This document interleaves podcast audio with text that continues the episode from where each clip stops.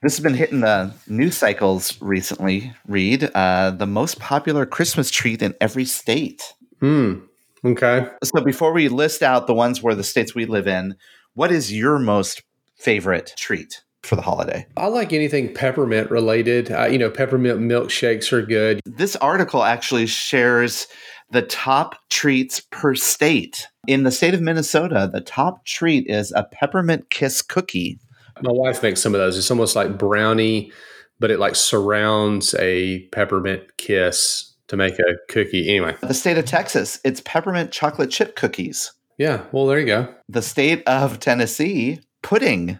Pudding. How's that even on the list? First off, that's not even holiday specific. And second, that's just that's a lazy answer. That's just a lazy choice.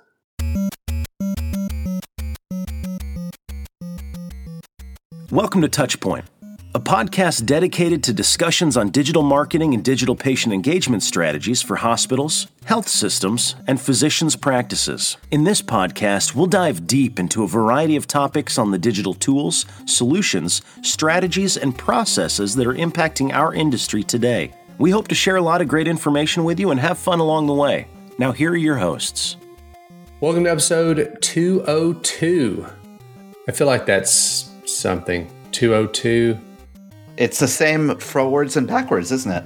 Well, there you go. We won't have that again until 303, I guess. That's right. This is the first time since 101, I guess. Anyway, I don't know. This makes zero difference to anybody, I'm sure. But anyway, welcome to episode 202 of Touchpoint. I'm Reed Smith. Uh, as you just heard, that is the voice of Chris Boyer.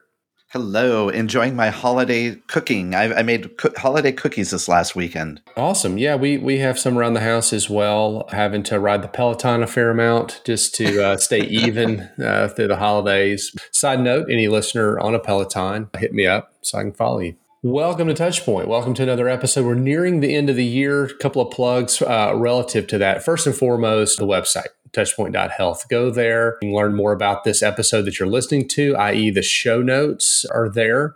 Uh, you can find other episodes that we've recorded. As aforementioned, we're on 202, so you can find all 201 previous episodes there, along with uh, another gosh, 15 plus shows now that are on the network, hosted by different folks around different topics. So go kind of nose around, find something you think's interesting, dig in, rate, review, subscribe, all that kind of fun stuff.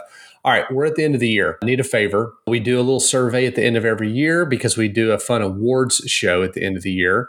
And promise this will not take you long. I want to think this is like five questions and they're like multiple choice. This is not terribly hard nor difficult to do, but have an easy bit.ly link where you can weigh in on this year's 2020 Touchpoint Awards. Uh, this is Touchpoint, the show specific to Chris and I. And of course, we'll tweet and, and post this on LinkedIn and all that kind of fun stuff. But if you're listening and you want to go find it, it's a bit.ly link. This is all lowercase. So TP20 awards, Touchpoint 20 awards. So TP20 awards, TP20 awards, all lowercase. Again, it's like five questions. It won't take you two minutes to do it. We'd love the feedback and makes kind of a fun show. And plus, who knows, we may use some of your feedback. There's a kind of an open ended question. There's some feedback that we could uh, use of yours on the show. You never know. Go do that. We would certainly appreciate it. Matter of fact, we'll take a pause right here. You can go do that, and uh, we'll be right back with today's episode.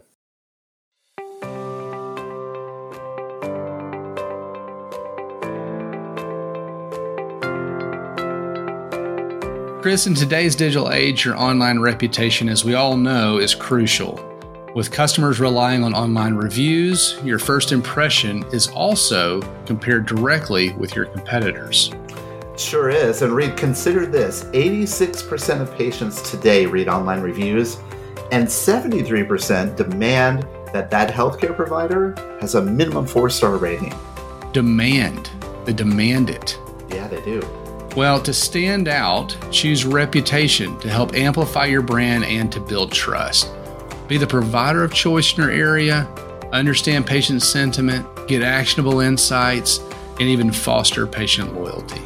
And look, here's the easy way you could do that. All you need to do is go visit reputation.com slash touchpoint. That's reputation.com slash touchpoint, where you can download their healthcare online reputation management guide and build a reputation that performs for you.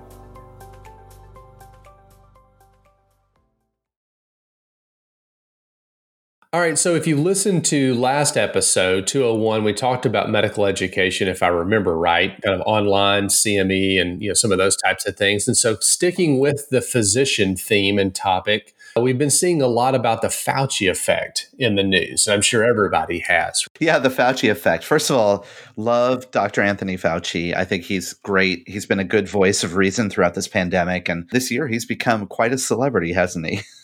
Yes, probably more so than he ever wanted to be, certainly. But we do. You see a fair amount around the Fauci effect, and and we're going to go in today and kind of talk about you know what that is, what that means for physicians, physician recruitment, people moving into the space, thinking about being doctors, what that means for us as marketers, all that kind of fun stuff. But maybe let's start with actually what is the Fauci effect. It actually originated from NPR. They reported on this, where they said that applications to medical schools have surged nationwide during the coronavirus pandemic in a trend that some admission officers are starting to call the Fauci effect. The Association of American Medical Colleges say it's up 18%. For example, Stanford University School of Medicine saw 11,000 applicants for just 90 seats in the latest round of admissions, making it a 55% increase year over year, according to NPR's article. Boston University saw a 27% increase. So that got them up to 12,024 applications for 110 seats.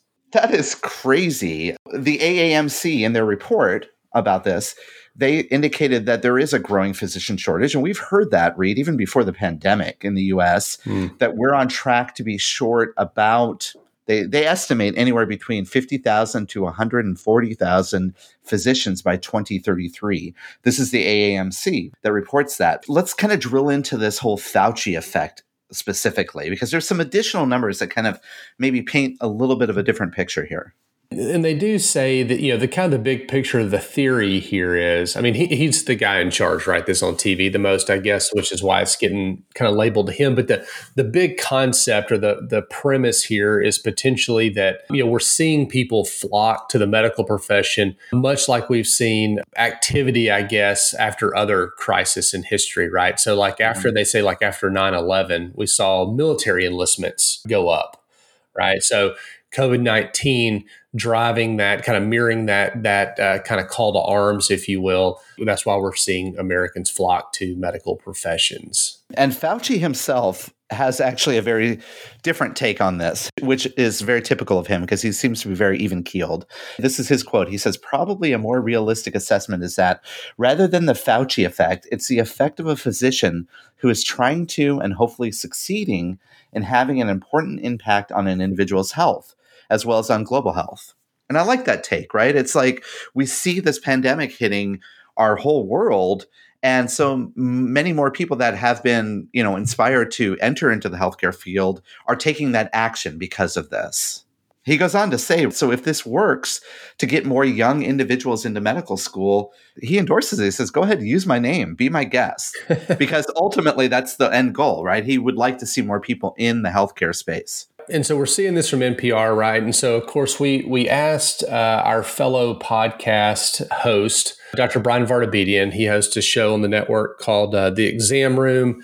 Obviously, he is very active on Twitter, uh, Doctor underscore V. That's uh, spelled out Doctor underscore V. He also has 33charts.com, which is where he writes and comments a lot on things that are going on kind of at the intersection of medicine and technology and all that kind of fun stuff. And he has a, he has a weekly newsletter that comes out as well. A quote actually from his newsletter this, this last time around says, NPR and its race to the bottom for traffic suggests this week that the recently reported rise of medical school applicants by the AAMC is a result of the Fauci effect. He goes on to say that he loves the guy, but there's no evidence to suggest that the rise in medical school applications is because of Fauci. He says, here's an idea. Maybe the effect should be labeled with names of selfless doctors who serve on the front lines. Also goes on to say that comments on Twitter around this topic from active medical school applicants suggest the bump in applications, maybe due to the lack of expenses from interview travel, as well as a deferment of the MCAT exam. The MCAT being the uh, exam that you take to actually get accepted into medical school, mm-hmm.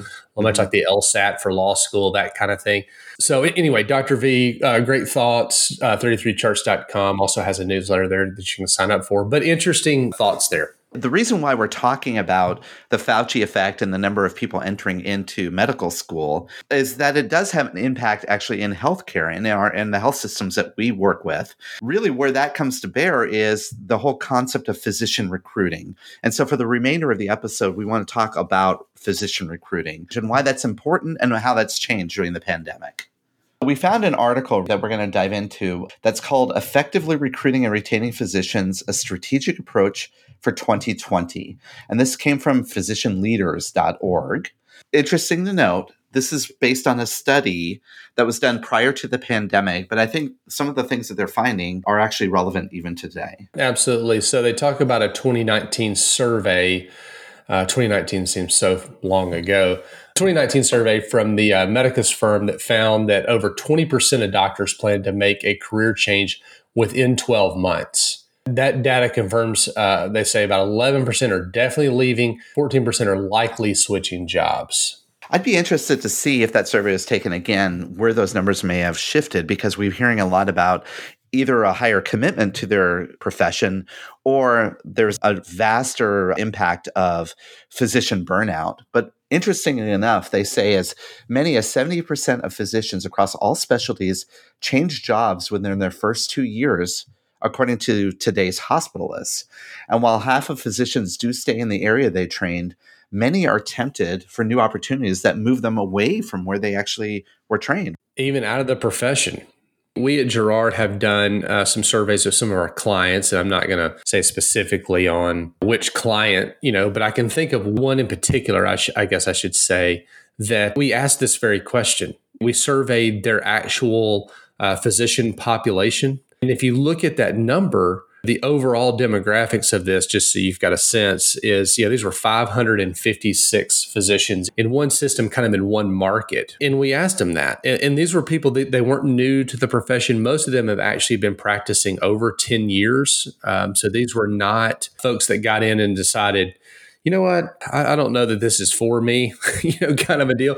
Th- these are people that, quite honestly, have been have been doing this for uh, for quite some time. And when asked prior to COVID, were you exploring other options for your future? Most were saying no, no, they, they really were not. And what's interesting about that, I think, is I mean, certainly there's always some people that are, you know, this is pre COVID, but the, the vast majority so 407 out of the 560 or so had not considered other options. And then you sprinkle in a few like, hey, I'm thinking about going back to private practice or maybe going to another health system or, or that kind of thing. But only 27 out of that 560 or so had considered getting out of medicine altogether. Now, if you look at post COVID, that number, that that 27 number went to 66. 47% increase on those that decided, you know what, I might want to get out of medicine and had considered other options, you know, went up. I, you know, everybody's rethinking, I guess, like where they are, right? And, and what it means to them. What would be really interesting, you know, when we think about physician recruiting and the impact that that has on health systems, it still bears an importance for the future state of where our industry is going. And I know you and I have often been brought in to support, from a digital perspective, help with physician recruiting. After the break, why don't we come back and talk a little bit about how physician recruitment has taken a hit during the pandemic? and some of the trends that are playing into the future state of where our industry is going in this particular. So we'll do that right after this break. Coming soon from Greystone, Bowstring, and Touchpoint Media, live from HCIC, a new podcast that brings you front row access to the latest innovative strategies that are shaping tomorrow's healthcare industry. In this 12 part series, as recorded live at the Healthcare Internet Conference, we'll hear from industry experts such as Paul Matsen of the Cleveland Clinic, Kathy Smith of Roper St. Francis Healthcare, David Feinberg from Mount Sinai Health System, Rose Glenn from Michigan Medicine, and many others. Subscribe now on Apple Podcasts, Spotify, Google Podcasts, or your favorite podcasting platform. This podcast series is brought to you by Greystone.net, Bowstring, and Touchpoint Media. So before the break, we were talking about the Fauci effect, and then Reed, you shared some really interesting insights and research that you've done around physicians and the physician recruiting space.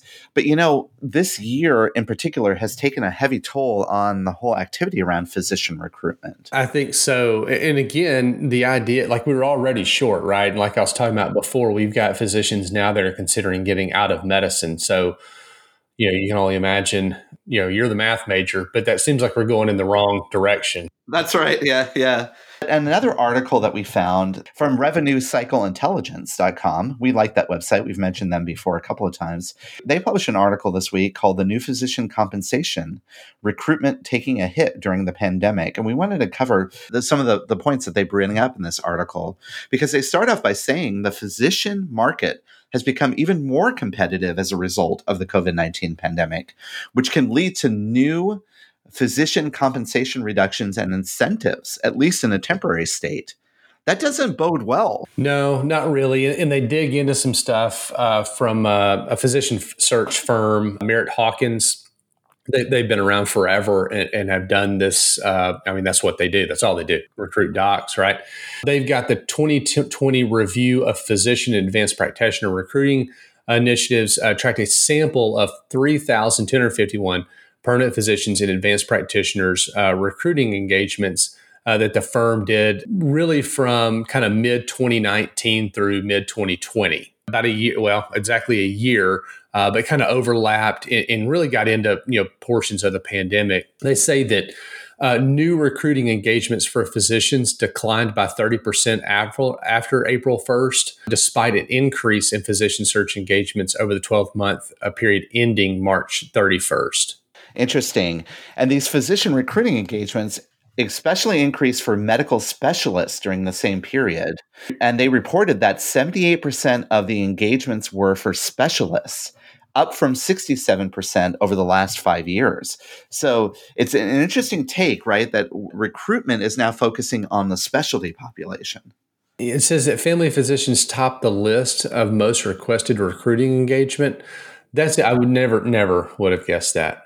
That's not what I thought would, you know, I assumed it was all specialists and subspecialists at the top of the list. I would assume that too. And we hear a lot about physician burnout happening primarily with the family physicians as well, because that is uh, an industry that even now, even through the, the heart of the pandemic, they are still keeping very busy because, quite frankly, that's a feeder into the healthcare system. And so many family medicine doctors and internal specialists, et cetera, they are keeping very active. And now they have to embrace things like telemedicine and telehealth. And so they're career life seems to be the one that's m- most rife for disruption. I think so.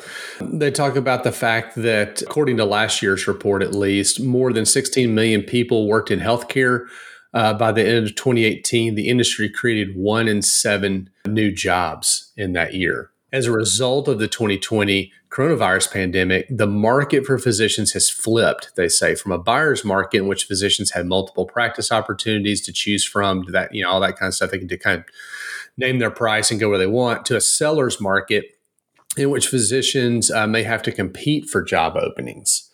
And that this really took place in the matter of about 60 days. Wow. I understand the whole concept of a buyer and seller's market when it comes to real estate, but when you think about like career advancements, particularly in an industry where this traditionally hasn't had that trending, that becomes pretty significant. And, you know, as I mentioned before, telehealth utilization and possible changes in reimbursement rates may also impact the, the new physician compensation packages as organizations pivot to more of this virtual care. And we've talked about that extensively here, but the report says that the move to telehealth will likely change how physician productivity and quality are measured which was factored into new physician compensation arrangements in about 64% of contracts prior to the pandemic. It's interesting, and, and again, going back to you know, and they mentioned this this um, you know th- that you mentioned earlier this number of you know we're going to feel the growing pressure of the physician shortage. You know the AAMC's projection of uh, a shortage of 54 to 139,000 physicians by 2033 kind of runs counter to some of that. So we're projecting a shortfall but yet is that just because we don't know the the output of this coronavirus like really what this means for the the job market just yet yeah, I think it's a little counterintuitive to me too, right? That we're feeling this physician shortage, yet there is also this highly competitive nature around the physician positions available. I would say just like uh, just about everything else that's related to this pandemic, we're in unprecedented times, aren't we?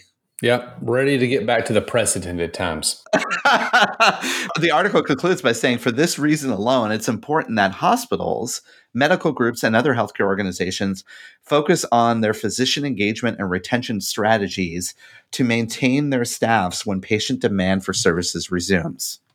Well, I mean, that's exactly right. That's why it's important. You know, I, I, mentioned some of the surveying we've done with some of our clients. It's important to do that, right? Because in, in asking, you know, uh, are they feeling supported uh, you know, and trying to get a sense and, and, a trend of what's working what's not working relative to primary care versus specialty care versus you know geography based decisions and things like that. You may find that certain institutes or certain practices or certain groups in certain parts of town or the state or what you know whatever feel disconnected or certain types of physicians and things like that and allows you to try to get in front of some of that yeah, absolutely. So before we actually go to our interview, which is a, it's a good one, it talks about how physician recruiting, the actual activity of physician recruiting, has changed during the pandemic. Let's end with some trends and predictions for where we see maybe as we pivot out of the pandemic, which we still have a ways to go. We know that, but you know now that we have vaccines and they're they're being administered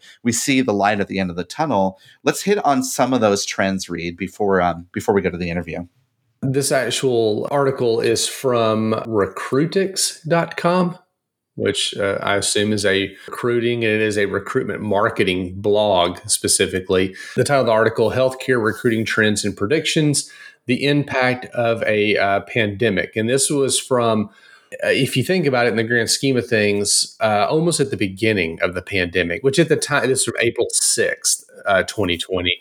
On April 6th, when this was written, it probably felt like the pandemic had been going on for quite some time because it had been right. about a month or not quite a month. And so it was like, whoo, man, we're three weeks into this thing, you know, and here we still are. But anyway, uh, so some of the things that they pointed out prior to the COVID nineteen pandemic, that there are some trends that we're seeing from 2019, which is number one industry growth. So from 2016 to they say 2026, so that 10 year span, employment opportunities in the healthcare industry are expected to grow by 18 percent. And so this is from the uh, Bureau of Labor Statistics. Yeah, and that one again, because of the pandemic and the impact, it may have been a blip where we might have had a downwards turn, but they really predict that, you know, if you look at all the trends overall, will continue to grow in that space. The other part of this is that culture fit, and you mentioned this, it's very important. Nearly 69% of healthcare leaders said that the most sought after quality for job candidates is a cultural fit. And this quality beat out previous experience and technical competency. And this is according to an MGMA study. Now, I think that's really important. And we get into that in the interview coming up about how do you start to share the culture of your organization in these times where we're very much remote uh, in terms of physician recruiting. You can't bring doctors onto your campuses right now. That's just not something that's being done. So. Yeah, they also pull a quote from a uh, Fortune uh, article from from May 2019. So again, this is going to run a little bit counter to some of the stuff that we just talked about. But they it says Fortune says that newly graduated doctors are getting more job offers, getting paid more, price wherever they want, all that kind of fun stuff. And I think that still is probably the case, at least largely uh, depending on the market and some of that stuff, certainly. But you know, they're also choosing, and I think this is the interesting part of this: that physicians that are coming out of school are choosing salaried positions. And we're seeing people, and I've had somebody tell me this, and may have even been somebody from Merritt Hawkins. I'm trying to remember. But we're almost having to recruit two physicians to replace everyone that retires because nobody wants to take call nobody wants to work as many hours. You know, they want the salaried position at the hospital, big group practice, that kind of thing. So I think people's mindsets around quality of life have changed relative to maybe some of their predecessors. And I think that's interesting too, because, you know, we've seen, if we look over the last 30 years of this industry, there are shifts where more and more practitioners go out on their own, create their own practices. And now we're in a in a world where not only are health systems starting to merge and and grow larger, but doctors and physicians are starting to be attracted to positions within these larger health systems. I think for security. One of the other things here that they point out is there is a nursing talent gap. Job seekers' interest in nursing roles meets about one third of employer demand at this point in time. So I think that's that's an interesting um, paradigm here, right? That while we're talking about physicians, the nursing community too is going through some unprecedented changes. Again, be interested to see this study being refreshed uh, post pandemic or you know in, at the end of 2020 because this came from a, a 2019 survey.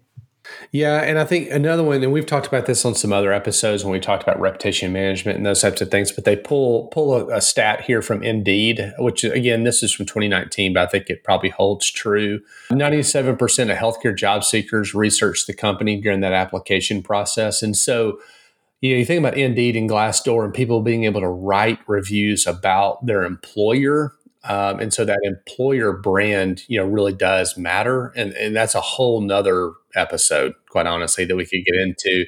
But something to really kind of consider and think about. It's not just about consumers on Facebook or consumers on Google or Yelp or whatever. Indeed and Glassdoor are places we really need to start spending time and thinking. All of this is kind of culminating into an interesting time that we're in. We're in the midst, and some people say the darkest part of our pandemic right now. Right, the next couple of months here in in the in the winter can be very grim, so to speak, for our industry. And yet there's all these constraints. There's financial constraints. There's all of these factors playing into the whole physician recruitment world. And as a physician recruiter, many of them have to now address their profession in a virtual way, in an online way, which makes for an interesting world, right, uh, for the the physician recruiter. No wonder many of us digital marketers and people like you and me Reed we're now starting to become part of the conversation about how we can optimize and improve our outreach efforts to physicians we're going to have a, a, real opportunity, I think, uh, folks that do it well to attract and retain talent. And so, you know, specifically around the re- uh, attracting piece, uh, there are things like the the repu- online reputation and the cultural fits and things like that that we just talked about. And so, how do you, you know, how do you leverage that into online opportunities and, and attracting folks? And I think that's what uh, we're lucky enough to uh, have an interview on today. That's right. Tammy Hager from MMS. Uh, she and I had a chance to sit down late, uh, recently, and we talked about physician recruiting during the pandemic. It's a really fascinating uh, interview, and she shares some of her firsthand experience working with organizations on physician recruiting and outreach efforts. So, after the break, let's give that a listen, and then we'll be back to close up the show.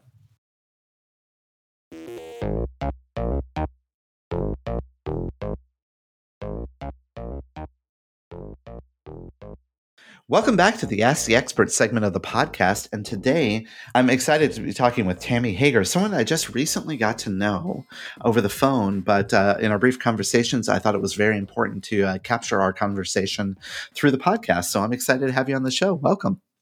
Thank you. It's going to be fun to be here with you, Chris. I'm excited for the conversation ahead. But before we jump into that, some people listening in may not know who you are and a little bit of your background. Would you mind sharing that with uh, with our audience so they know a little bit about yourself? Sure, I'd love to. Um, I'm one of those folks who's been in the game for a long time. I've actually been in healthcare for more than 20 years. I started out managing physician practices for healthcare systems. Then I actually moved into starting and developing physician recruitment departments, which became my passion and understanding what you need to do to really attract physicians to become a part of your organization and how physicians search for jobs. Along with that, really working for a couple of uh, really good vendors and job boards and data companies that's helped me round out a different type of background than most people who work in medical marketing and who work in the recruitment field. Right now, I'm actually the executive director at MMS, uh, which is medical marketing services, and get to live in sunny Scottsdale, Arizona. Um, it's just an awesome place to be. Um, but what I bring to, I think, to the table here is my relationships with uh, healthcare systems and recruiters all across the country. And what I'm loving doing here in this position is really teaching them how to do recruitment marketing for physicians, providers, to attract them to come and work for them in their organizations. This topic is so important to uh, our industry. It's always been important, but I would even say that this year, due to the pandemic, it's become increasingly different maybe is the right word. I was going to say difficult, but maybe that's also fair to say because traditionally recruitment efforts have been very much in person, very much a, a high touch uh, activity. Is that right? It is. It's very high touch. And you're right, it is different now. Um, but I think there's some opportunities in the differences too. Well, let's talk about that, right? So, you know, share with us because you've you've been in this space working with organizations on physician recruitment. Uh, maybe share with us how you've seen it change over the last year. Sure. So um, I just actually recently came to work here at Medical Marketing uh, Systems here at MMS. I left a healthcare system um, during the COVID situation. And I had been back on the healthcare side for almost three years. And we, I mean, we made a lot of progress in just really getting our department organized and putting the right tools in place. And we were we were progressing very nicely in recruiting the numbers that we needed to recruit, but recruiting the right folks. And then COVID hit. And it's hard because a lot of organizations were not, we were just not prepared for it. So as we saw patient volumes going down, it really caused a lot of the organizations to slow down physician recruitment. And with the demand for services not being there, um, it, it, I think with them and that slowing down, they thought, well, we've got to just put everything on hold, not realizing that that's not how you can really do with physician recruitment because it can take depending on the specialty, you know, one to two years to fill a really hard to fill position, especially in the rural areas. But looking at um, at recruitment is more of a long term strategy. Organizations can be more poised to recover the demand if they're looking at different ways to do recruitment and to recover the revenue that supports their long term goals. When you think about physician recruitment, this is not just you know you, you it isn't a thing that you do just to you know throttle up when demand is high and throttle down when demand is low so to speak. There this is a, a, strategic opportunity for health systems um, to grow their organizations. But i would imagine though with all the you know ups and downs of covid of this year that organizations are you know they very much typically lean into the well let's slow that down for now because demand is not there some of the some of the systems and every one of them is different depending on if they're not for profit if they are for profit if they're regional if they're a larger national healthcare system. Each of them seem to be approaching it in, in different ways and what i love about my role in working with their recruitment and their marketing teams is really sitting down and having discussions on what are their long-term strategies. So some of the things that i, I really stress and i think it, it really is helping these folks look at how do we actually go about recruitment for them? Looking at ways to develop their strategies so that it's not just filling a position, it is more strategic in what they're trying to fill. So, some of the things you can think about with demand being down, looking at the service lines that can generate the most revenue to be able to help them really come back um, positively financially is one of the opportunities that they could focus on and understanding what type of physicians and providers they need in those areas. And being able to do that and putting together a true plan, a manpower plan around that, um, it really could focus on the specialties that they need. But then on the reverse side, what type of referrals are they going to need from the primary care physicians? So you still got to go back to being able to have primary care physicians to drive the referrals. But there are challenges, right, with the current state of the industry. Let's address those because we would be remiss not to bring those up at You're this right. point in time because that's impacting it.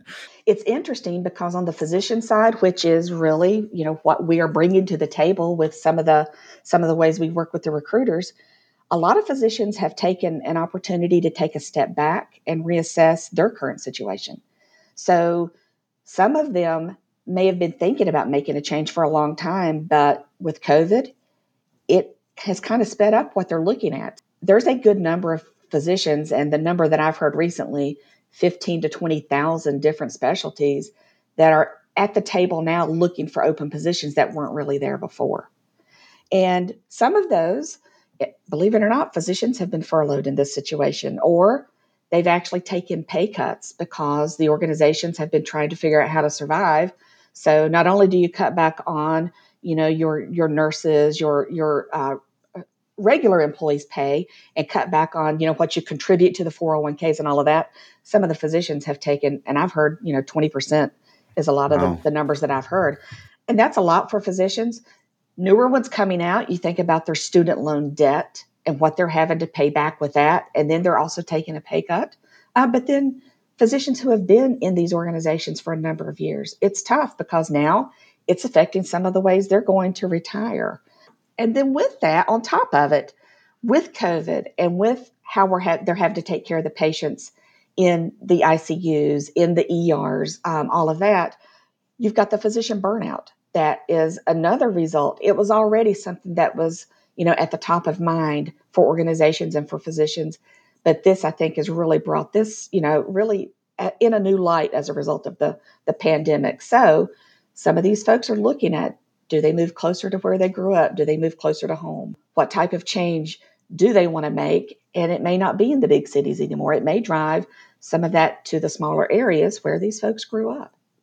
Yeah, I could see all of that. And what you're painting, Tammy, is it seems like a little bit of a bleak picture when you're engaged at a health system around physician recruitment because the world has changed. There's a lot of pressures. Physicians are taking pay cuts, they're making decisions on you know quality of life issues et cetera and when we look at the physician recruitment efforts at hospitals and health systems let's talk through a couple of the changes that you're seeing around how they're embracing this new world that we're looking at you know, I think there's a lot of opportunity um, because um, even before I left the health system, um, before I came to to MMS, we made a lot of changes, and I think I was blessed in the fact that I have worked with remote staff for years. So when recruiters are actually starting to work from home and trying to figure out how to work, we were in an advantage because I was already used to remote teams. So, but a lot of folks, it was a huge change for them. So, working from home was a little different. So, they've had to adapt um, to different ways to work. So, communication is a little different. They um, they need to figure out how that how they work not only as a team but also with their leaders and then with the physicians that they're interviewing. So they've got to do different things um, as far as being able to use video, to be able to do Zoom meetings so that they can see each other and feel that connection. Some of them are actually working harder now to keep up the camaraderie between them and the people that they work with, as well as the physicians that they're talking with. It is so challenging when you're trying to establish a relationship with someone that you're, you know, just just even working with, let alone trying to recruit to an organization because, you know, oftentimes in the past, traditionally recruitment, it was very much an immersive face-to-face experience. Often you'd have the physicians come and tour the facilities and kind of see what the life work life balance is, that sort of thing. Now everybody has to do it through like Zoom calls. That that just seems like a a complete change to to to what they have to do. It is. Um, you know, a lot of times pre COVID, it was more about the phone conversation and then bringing everyone in person. I think what we found is in to do the initial conversations over the phone and Zoom now, you could really define if that physician is a better fit now because there's a lot of conversations you have that are on camera that you really wouldn't have probably had before. And you the interaction is a little different. So when you're quote qualifying to make sure that the, the candidate is a right fit a lot of times you realize that on that first conversation and that's not someone that you would want to pass along to the leaders um, because you already know up front it's a waste of time. This physician may not be a good fit. He may not really want to be here. So you're not just passing candidates to be passing them. You're really looking uh, at more targeted ways to talk with the physicians. You know, and I'm wondering, Tammy, as we're as we're talking through this, I also realize that telehealth and telemedicine is definitely a part of care delivery now. I mean, more so than before. I'm wondering if that also gives you sort of a sense of how that physician may work in in sort of a, a virtual setting, so to speak. Is do you see that as well? I do see that, and funny thing years ago when I worked for an organization where we interviewed physicians to get them into our database to search for jobs. That was a, a, subject that we talked about then, but it's even greater now. So we even here at MMS we have telehealth companies that we work with that are looking for physicians, and it is so different now because psychiatry, um, you know, all of the all of the crazy specialties can do things telehealth, and even primary care for initial visits for patients during COVID have been done through through telehealth, you know, uh, technologies, which before it would have been the, the you know the older patient having to find a time to schedule to go in and schedules are tight so they couldn't get an appointment for three weeks. Now with the telehealth piece being up front it's really it's been great for the patients because there are things that they might have tried to schedule to go in for that if they do telehealth over the phone, A, they they realize up front that whatever they're talking about is not as serious as they thought it might have been. And B, the evaluation they get then gets them really to the right area where they need to be seen. So if they don't need to be seen in the primary care office, but they need to go to the cardiologist, that evaluation ha- happens much quicker than it did in the old days when you had to wait for your appointment, get a referral. So I think there are advantages for not just the physicians because you can work from anywhere, but also for the patients that that they take care of. And let's face it, even though we know business are there to make money, they're also there to take care of the patients and to take care of the communities that they're in. In those ways, it helps really help those organizations build their patient bases to help be supportive in helping them grow again to where they need to be financially. I took us on a little sidetrack there. Let's come back to some of the, the other challenges that we see physician recruitment teams are facing. I do think they do have some some balance issues between work and life uh, right now because you know with the way schools are. If you have young children, some of these folks are working from home. And by the way, some of them don't have an extra bedroom to put an office in. Some of them are actually working at their kitchen table. Um, some of them are working in their bedrooms at a desk, a makeshift desk that they've put in place. So, you know, thinking about you know where people are working now, they're not in an office. They're it's it's it's just different. And then the kids, I mean, they're not going to school. They are going to school. The parents are having to become tutors. Know, I can't imagine, you know, with the math nowadays, it's different than the math it was when I grew up. So, you know, I feel sorry for these folks because it's a crash course in how do I homeschool my children? Um, the work demands are different. And I also think that they're up earlier, they're actually staying up later to make sure that they're meeting the demands of the work that they're doing. I just think there's a lot more difficulty in in the way they're having to do their jobs. So being able to plan out their days and understand how they set up the way they work and I always tell my team even here you got to plan your work and work your plan every day because if you can do that and really try and be more structured in the way you get things done, it helps not only you, but it helps the physicians that you're working with to try and bring them in. And then it helps your organizations and your leaders to really understand what you're doing and how you're contributing to the work that's being done in the organization. The other thing I think about too, right? You you talked about this impact of the physician community. So as they're doing this outreach, what are some things that physician recruitment professionals need to keep in mind? I mean, in terms of like, you know, focusing on on those physicians to ensure that that virtual recruitment relationship is actually very successful. I, I think one of the first things is understanding who they're who they're really trying to talk with. So what is the specialty? And then what is the best way to talk with them? How do you reach out to a particular specialty? Is it by email? Is it by phone? There's a lot of different tools that you can use to reach out. When you finally do connect with that physician, you know, scheduling a time to do a face-to-face uh, Zoom Zoom talk is important because the physicians need that connection as well. And being able to walk them through this is how our organization is doing interviews right now. You know, everything right now is going to be virtual And then when we get to the point where we need to bring you in, um, then we will talk through that. But letting them know who the players are in the game, who they will be interviewing with, more details about you know who they're going to get to work with, what they're going to get to do in their roles, you know, and then find out what is important to those physicians. It's not just that you're recruiting the physician, but you're recruiting their families.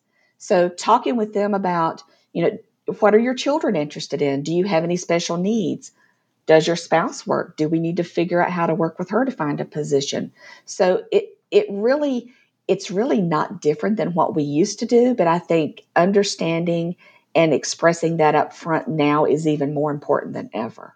Yeah, that transparency becomes very important, particularly because uh, you know things are so completely different now. It's it's one thing to be talking, let's say, with the chief medical officer in a meeting on site, as opposed to a Zoom call, right? you know, with with that person. So, well, and I, and I think the recruiters too, they can re- really become coaches for their organization and really put together a true interview schedule so that everyone's not asking the same questions. So if you have an interview team, this person asks this set of questions to understand what the physician what brings to the table and how they'll work. Whereas you know, this position may be the chief medical officer. What does he need from that physician and what questions does he ask?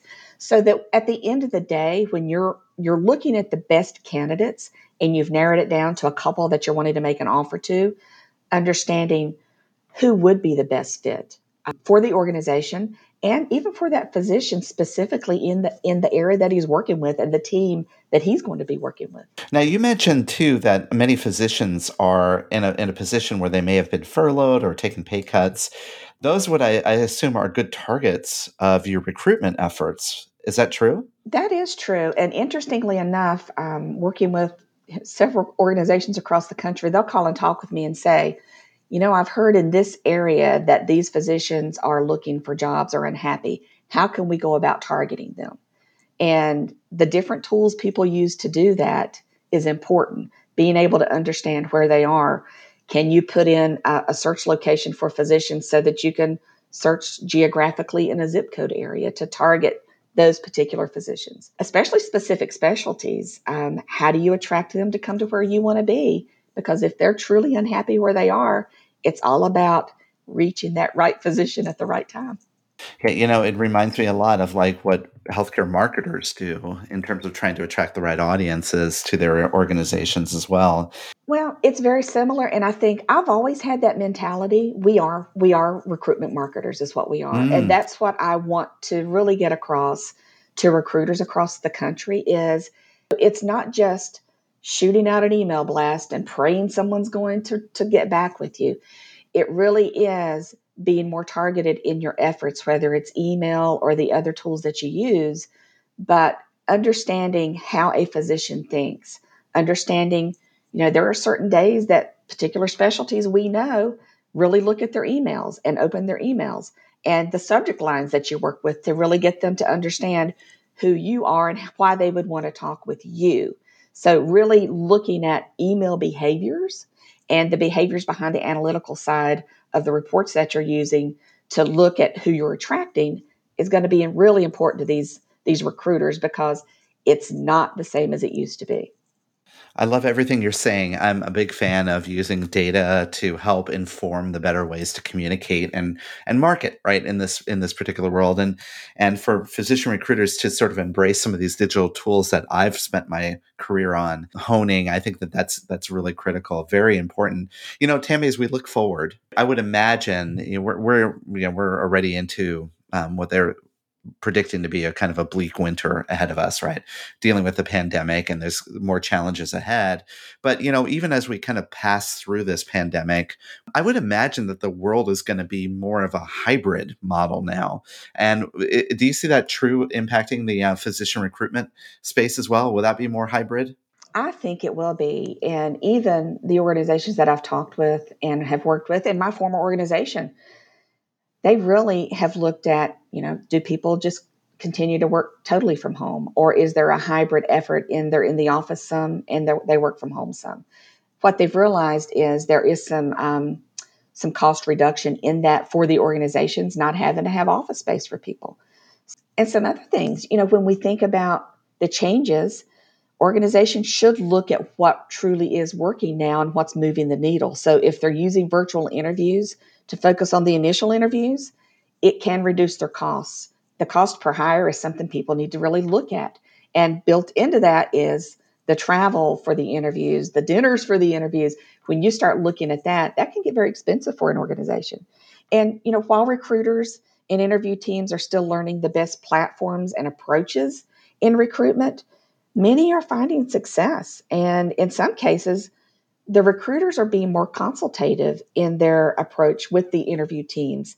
I said it a little earlier, they're, they're better able to guide uh, the interview process so that their leaders and the physicians that they're working with, it makes it a smoother process. And I think it, it will narrow down the number of candidates greatly.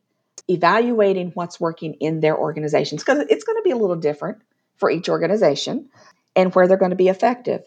But evaluating the tools that they do recruitment with, because if they can more effectively target and market and source physicians with specific retention strategies it can really reduce their costs and increase hiring the right physicians. You know, if anything, this pandemic has shown us opportunities by force, right? They say sometimes necessity is the mother of invention here, but in this particular case, we've we've been forced to start to use digital, and we're realizing the benefits of um, using those as as communication, outreach, recruitment efforts. So so fascinating, Tammy. This has been a great conversation. As people are listening in, they probably want to continue on the dialogue with you. What are some ways that they can learn more about you online and follow you online? Oh, sure. Um, I'm on LinkedIn. Um, that's my favorite tool, I believe, just to keep in touch with people on a regular basis. I'm also on Twitter. Uh, I'm at T Hager 1965 on Twitter and they can actually go to our website. Um, they can look me up on there. I'm, one, I'm listed as one of the leadership folks on our website at um, mmslist.com. Um, I would love to talk with folks if they have any questions.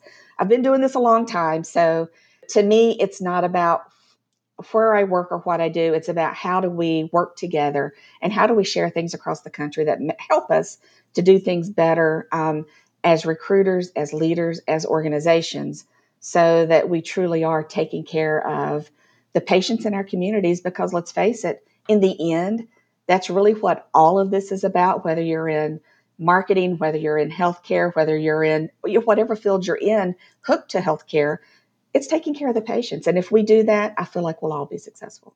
I love that perspective. That is so great and inspiring. And Tammy, we'll make sure to link to all of those ways to, that people can connect with you through our show notes. So encourage people to go into the show notes, reach out to Tammy, and continue the dialogue with her because I, I think that this is one that's going to be ever growing and changing and evolving. But it seems to me like uh, with people like you in the space, Tammy, it's going to be very helpful for others that are are facing this. So thank you again for your time today. It's been a great conversation. Oh, thank you for having me, Chris. I've really enjoyed it and I've enjoyed getting to know you, and I think we'll have some fun in the future together.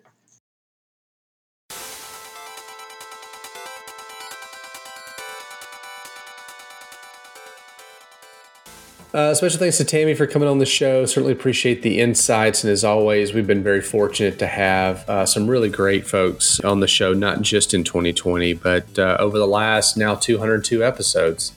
Although, as we talked about before on the 200th episode, uh, that doesn't necessarily mean they we're on every episode. So if you don't know what I'm talking about, go back and check out episode 200. It was kind of a fun one, a, a retrospective look back at those those first 199 episodes. But couldn't do it without you all. Thanks so much for hanging in there with us and uh, continuing to frequent the show each and every week. We've seen our listenership grow over the last uh, three plus years. It's going to be great rolling into uh, 2021. Yeah, and speaking of retrospectives too, Reed, we have a very special end of the year show. You want to talk a little bit about that?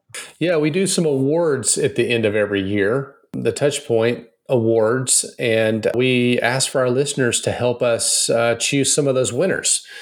And so I've got a, a bit.ly link. And again, we'll send this out. We'll have it in the show notes, all that kind of fun stuff. But if you're listening and you can remember this, feel free to jump ahead, if you will. But it's a bit.ly link and it's uh, TP20 Awards. So TP20 Awards, TP20 Awards. And it's like, I don't know, four or five questions, something like that, that will uh, allow you to uh, vote on a few things, give us a little bit of feedback if you if you so choose, and uh, we'll use that in the um, end of year award show, which is always a lot of fun.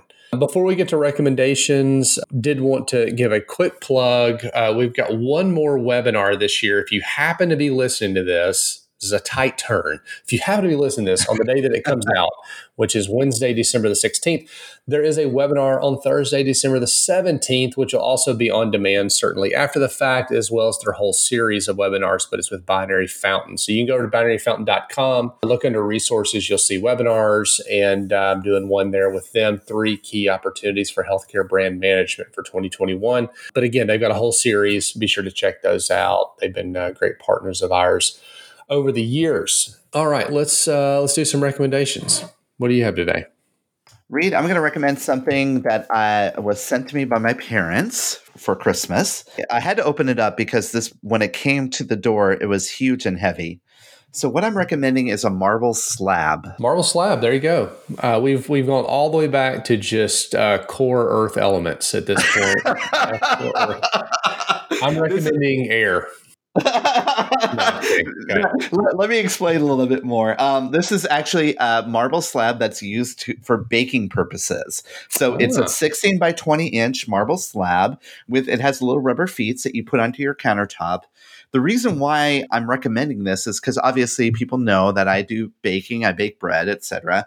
Uh, also for the holidays, as I mentioned, we made some holiday cookies and things. My mother sent this along to me because she purchased this a couple of years ago and she finds it to be extremely useful because a marble slab helps to keep dough cool and also allows for other things like if you do chocolate tempering or other things it's a perfect work surface to use for when you're doing your baking. When I first got it, I was like, a marble slab, what's the purpose of this? I actually ended up using it to make bread and cookies this weekend. And I'm telling you, it's awesome. So for any of you bakers that are interested in adding an additional surface, now we don't have the luxury of having a marble countertop. If you do, that's awesome. But this marble slab is wonderful. So that's my recommendation. Nice. Very, very good. I like that. I like that. I am going to recommend something apparel. You know, this is one of the few times I've ever bought anything based on a LinkedIn ad, which I blame on the pandemic. But anyway, I actually saw this through a LinkedIn ad and was like, those look pretty cool. And so I ordered a pair. They've been great. Anyway, so it's uh, called Legends Brand. So the legendsbrand.com and they make workout apparel. So they've got shorts and shirts and like joggers, sweatshirts, socks, things like that, right? And so I've got I think three pairs of their shorts. You know, they have liners. You could actually use them as a bathing suit if you wanted to, and they're just they're great. They hold up really well, and it's just make great great apparel. So uh, the Legends brand, if you want something a little bit different than all your friends. Awesome. Awesome. All right. Well, that brings us to the end of episode 202 of Touchpoint. Again, TP20 Awards is the is the Bitly link. Uh, again, we'll send it out. We'd love to have your feedback and uh, have you be a part of our award show at the end of the year. Touchpoint.health is the website. Rate, review, subscribe wherever you happen to listen or stream. And uh, we'd love to hear from you online. So for Chris Boyer, I'm Reed Smith, and we'll see you next time. This has been a Touchpoint Media production. To learn more about this show and others like it, please visit us online at touchpoint.health.